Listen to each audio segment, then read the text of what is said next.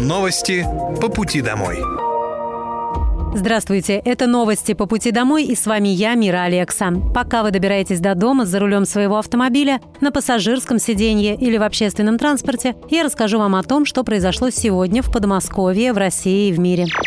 Специальная военная операция по защите мирного населения Донбасса продолжается. На Купинском направлении потери противника составили до 50 украинских военнослужащих, два автомобиля, самоходная артиллерийская установка «Краб» польского производства, а также две гаубицы Д-20. На Донецком направлении уничтожено за сутки до 365 украинских военнослужащих, три боевые машины пехоты «Брэдли» производства США, два бронетранспортера, 32 автомобиля, самоходная артиллерийская установка «Краб» польского производства, а также гаубицы Д-20 и Д-30. На запорожском направлении уничтожено до 85 украинских военнослужащих, два автомобиля, артиллерийская система М777 производства США, боевая машина реактивной системы залпового огня чешского производства, а также три гаубицы Д-30. На южнодонецком направлении потери противника составили до 100 украинских военнослужащих, 4 автомобиля, 2 гаубицы М100Б, а также орудия М119 производства производства США. Средствами противовоздушной обороны перехвачены два реактивных снаряда системы залпового огня «Хаймерс», две управляемые авиабомбы и две противорадиолокационные ракеты «Харм» производства США.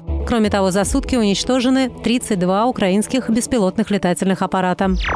Подмосковье – один из самых газифицированных регионов нашей страны. В 98% наших населенных пунктах есть газ. С 2021 года мы создали условия для подключения 120 тысяч домов, подтянули трубопроводы к границам участка. Из них 96 тысяч человек воспользовались возможностью газифицировать свои домовладения. Планируем в этом году еще 16 тысяч подключений, сообщил губернатор Московской области Андрей Воробьев. В среду глава Подмосковья и председатель правительства России Михаил Мишустин запустили обновленную атомную подстанцию Пахра на 500 киловольт. После этого Михаилу Мишустину показали один из мобильных офисов соцгазификации в Домодедове. Проект социальной газификации стал просто маленьким чудом.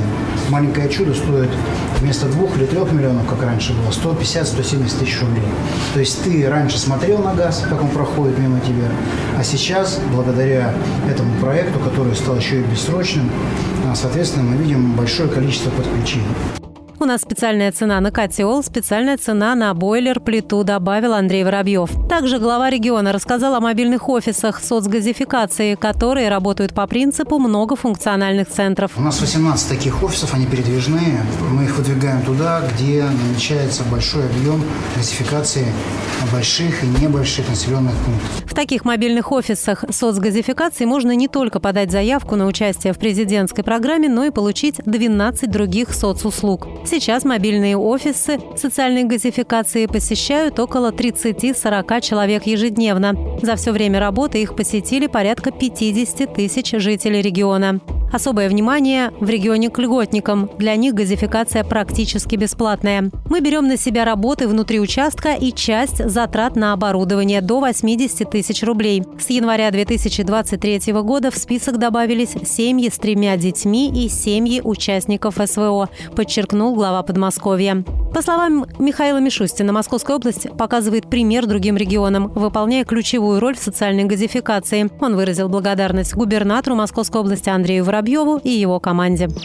27 медработников в Подмосковье получили свидетельство по программе «Социальная ипотека». Программа действует с 2016 года по инициативе губернатора Московской области Андрея Воробьева. Эта программа, как и другие меры социальной поддержки, созданы для привлечения новых специалистов и поддержки тех, кто уже работает в Подмосковье. В регионе в том числе действуют программы «Земский доктор» и «Приведи друга». Также есть возможность бесплатно получить земельный участок и компенсацию аренды жилья. С начала года свидетельство на соципотеку получил 161 медработник. С начала реализации программы выдачи жилищных сертификатов более 2,5 тысяч специалистов смогли улучшить свои жилищные условия. По программе «Социальная ипотека» участники получают от региона 50% от стоимости жилья в качестве первоначального взноса. В течение 10 лет ежемесячно выплачивается компенсация суммы основного долга, а сами получатели платят только проценты по кредиту. На Московской кольцевой автодороге заработала новая система транспортной безопасности. Нейросеть безошибочно и быстро фиксирует мелкие ДТП и тем самым предотвращает серьезные столкновения. Так называемые вторичные ДТП – одна из главных бед Московской кольцевой. Они происходят по одному сценарию. Сначала в средних рядах случается мелкое столкновение, а затем в участниках врезаются и другие автомобили. Причем водители часто не спешат отъезжать в безопасные места, даже если есть техническая возможность. Они выходят, осматривают повреждения и иногда получают травмы и даже гибнут уже во вторичных авариях. Нейросеть выявляет мелкое ДТП и передает сигнал в диспетчерскую ЦОДД. На место сразу же выезжают оперативные службы, место аварии огораживают, а на установленных на кольце табло сразу же появляется информация о ДТП, что позволяет автовладельцам заранее подготовиться и снизить скорость. Сегодня на МКАД, МСД в тоннелях и на вылетных магистралях работают более 1 1400 таких комплексов. Камеры работают в режиме 24 на 7 и выявляют, кроме мелких дорожно-транспортных происшествий, еще 12 типов инцидентов.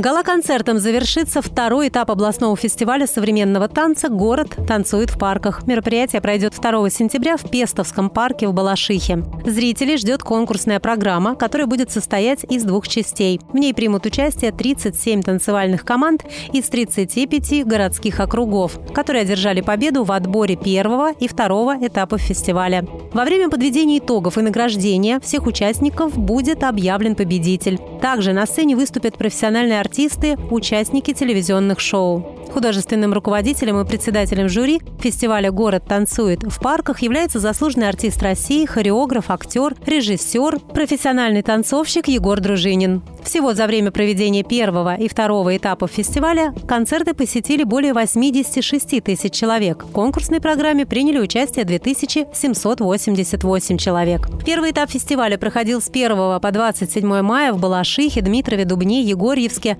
Кашире, Коломне, Королеве, Красногорске, Орске, Мытищах, Одинцове, Пушкинском, Реутове, Сергиевом Посаде и Щелкове.